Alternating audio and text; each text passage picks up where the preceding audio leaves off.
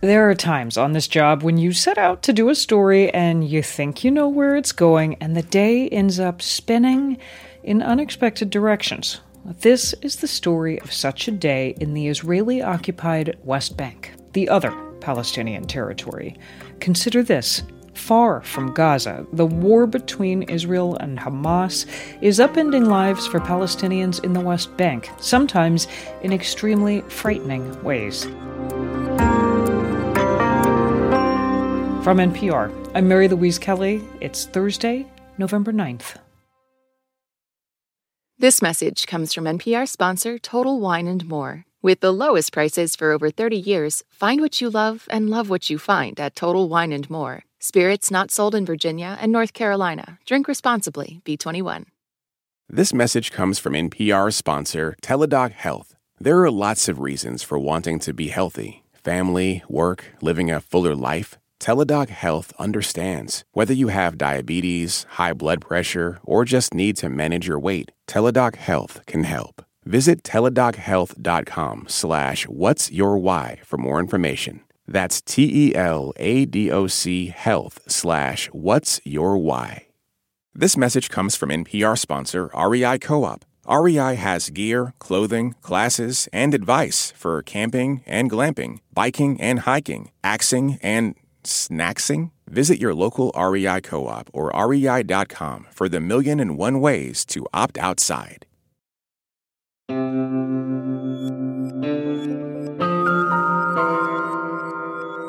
It's Consider This from NPR. This week, my team and I traveled to the West Bank to see a small town called Deir Estia and to meet a 54 year old man named Ayoub Abu Hejleh in his family home, where he made Arabic coffee for us. Okay, this is a little bit. Over coffee, he explains a problem he's been having. I uh, planted around 370 olive trees, uh, grapes, uh, figs. 370 olive trees. They are groaning with olives, ready to pick. This is harvest season, but he hasn't been able to. Not one. We faced little bit of problems before uh, in the harvest season, but in this season it's terrible. He says Israeli soldiers and settlers have blocked him from his land since the war started. That was back on October 7th, when Hamas insurgents attacked Israel, killing more than 1,400 people.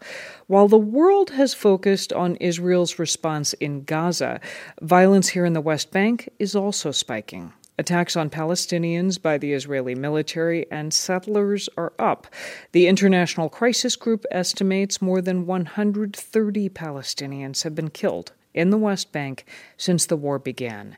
Israel's military says they are conducting raids on militants.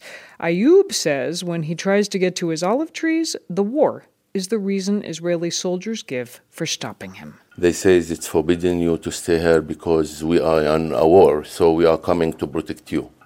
So I say to him, You are not coming to protect me, you are coming to protect the settlers because you are coming from a settlement. On October 13th, Ayoub says that settlers rolled in with diggers, tore up the dirt road to his fields, that they severed the irrigation pipes he'd installed. He has not set foot on his land since. I'm raising these olive trees like my children. So it's not the issue of income. It's our land, you know, the connection of the trees, the soil, the stones. Uh, this is the important. The olive harvest does represent a key supplement for many family incomes, but Ayoub's point is for many families, the land has been passed down for generations. Ayoub hopes his children will farm his land one day.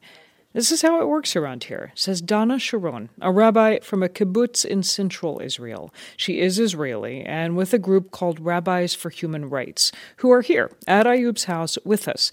They work with Palestinian farmers during the olive harvest, trying to help farmers access their land safely.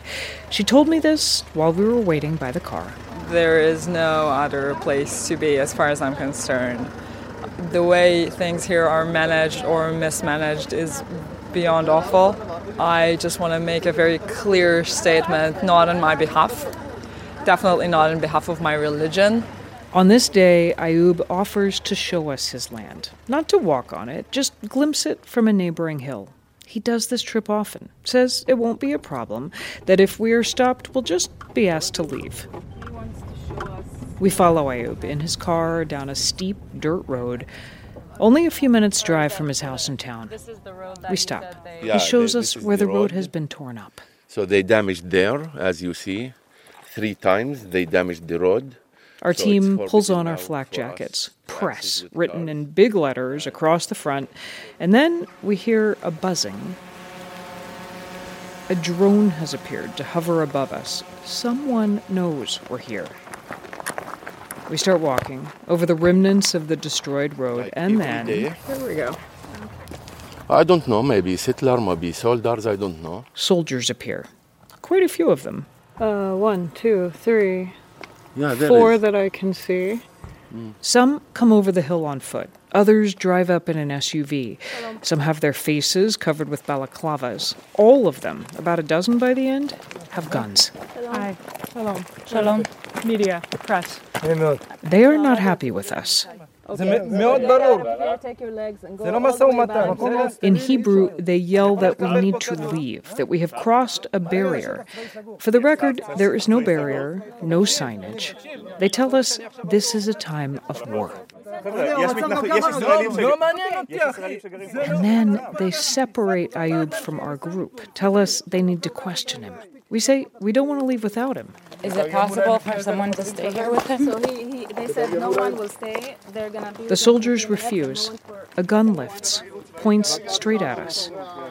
So we back off. As uh, the soldiers walk Ayoub around a hill and out of our sight, we ask Dana, the rabbi, who works regularly with Palestinian farmers here, how unusual is this situation? We've never seen anything like this before this is not according to any protocol that we're familiar with or are experienced with.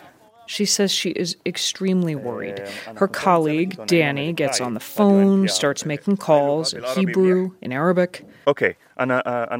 Calls to the IDF, the Israel Defense Forces, to the police, to lawyers, we also get on the phone with the media contact we have in the IDF. Hi. We tell him where we are, what's happening. So first of all, I will check right now what happened, uh, see what we can do about it. Then we wait. We don't want to leave Ayoub. The soldiers told us they would only question him for a few minutes, but we can't tell if he's still nearby. The soldier's vehicle is gone. So we're now at about 45 minutes since Ayoub has been separated from us, taken. I can't see him, uh, but the, we can see the soldiers, so we don't think they've left or taken him anywhere. And so we wait. Around then, the drone comes back. It's hovering lower and lower. Finally, more than 90 minutes after Ayoub was taken away, our IDF contact calls. He reports Ayoub is safe and he strongly advises us to leave the area. So, reluctantly, we do. We head to Firas Diab's office. He's the mayor of Deir Estia. We'd called him to see if he could help. Welcome.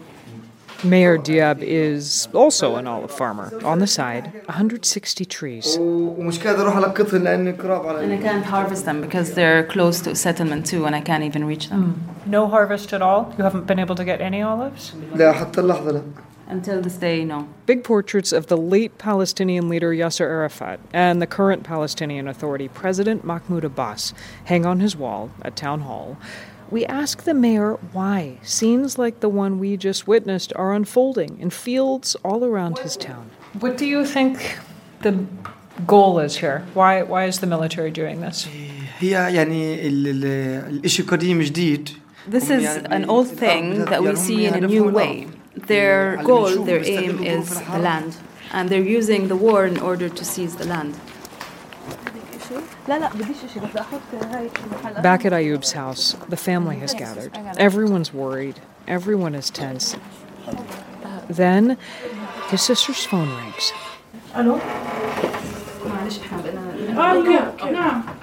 Ayoub has been released. The sister bursts into tears of relief.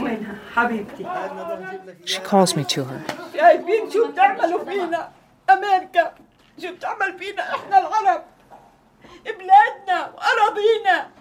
You Americans, she tells me, look at what's happening to us Arabs here, to our people, to our land.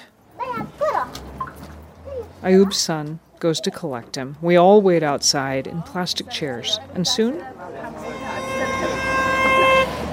a car pulls up the hill, honking in celebration. Ayoub gets out, big smile. Everyone rushes to greet him.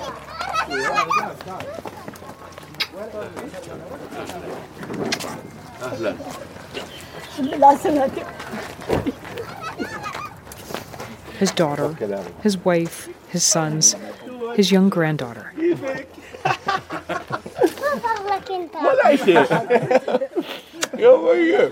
We sit down with Ayoub to make sure he's okay and to hear what happened. He tells us after he was led away, he was blindfolded, handcuffed. Then they drove him to a military office in a nearby settlement where he was mocked and questioned. They say it's uh, it's our land, it's not your land. So you must forget it. But now he's home. Are you okay? I'm okay, alhamdulillah. As we prepare to leave, I ask Ayoub, Will you go back? Will you try to see your land again? I will go back. Don't worry. They will arrest it and I will return back and until I will fix my land. It's our land. NPR producers Kat Lonsdorf and Erica Ryan, and local producer Sasan Khalif contributed to this story. And our reporting is continuing all through this week on our news program, All Things Considered. We've been hearing from voices across Israel and across the region.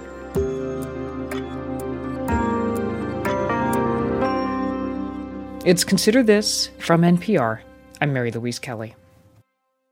Listen to The Last Ride, the podcast investigating the disappearances of two men last seen with the same Florida sheriff's deputy. Join us for a new episode, a conversation with Marcia Williams before the 20th anniversary of her son's disappearance. It's okay for you to tell my story. You don't know who you may be talking to. That could put their finger right there. Listen to all nine episodes of The Last Ride, part of the NPR network, wherever you get your podcasts. This message comes from NPR sponsor REI Co op. REI has gear, clothing, classes, and advice for camping and glamping, biking and hiking, axing and snacksing. Visit your local REI co op or rei.com for the million and one ways to opt outside. This message comes from NPR sponsor Charles Schwab with its original podcast on investing. Each week, hosts Liz Ann Sonders, Schwab's chief investment strategist, and Kathy Jones, Schwab's chief fixed income strategist, along with their guests, analyze economic developments and bring context to conversations around stocks, fixed income, the economy, and more. Download the latest episode and subscribe at schwab.com slash on investing or wherever you get your podcasts.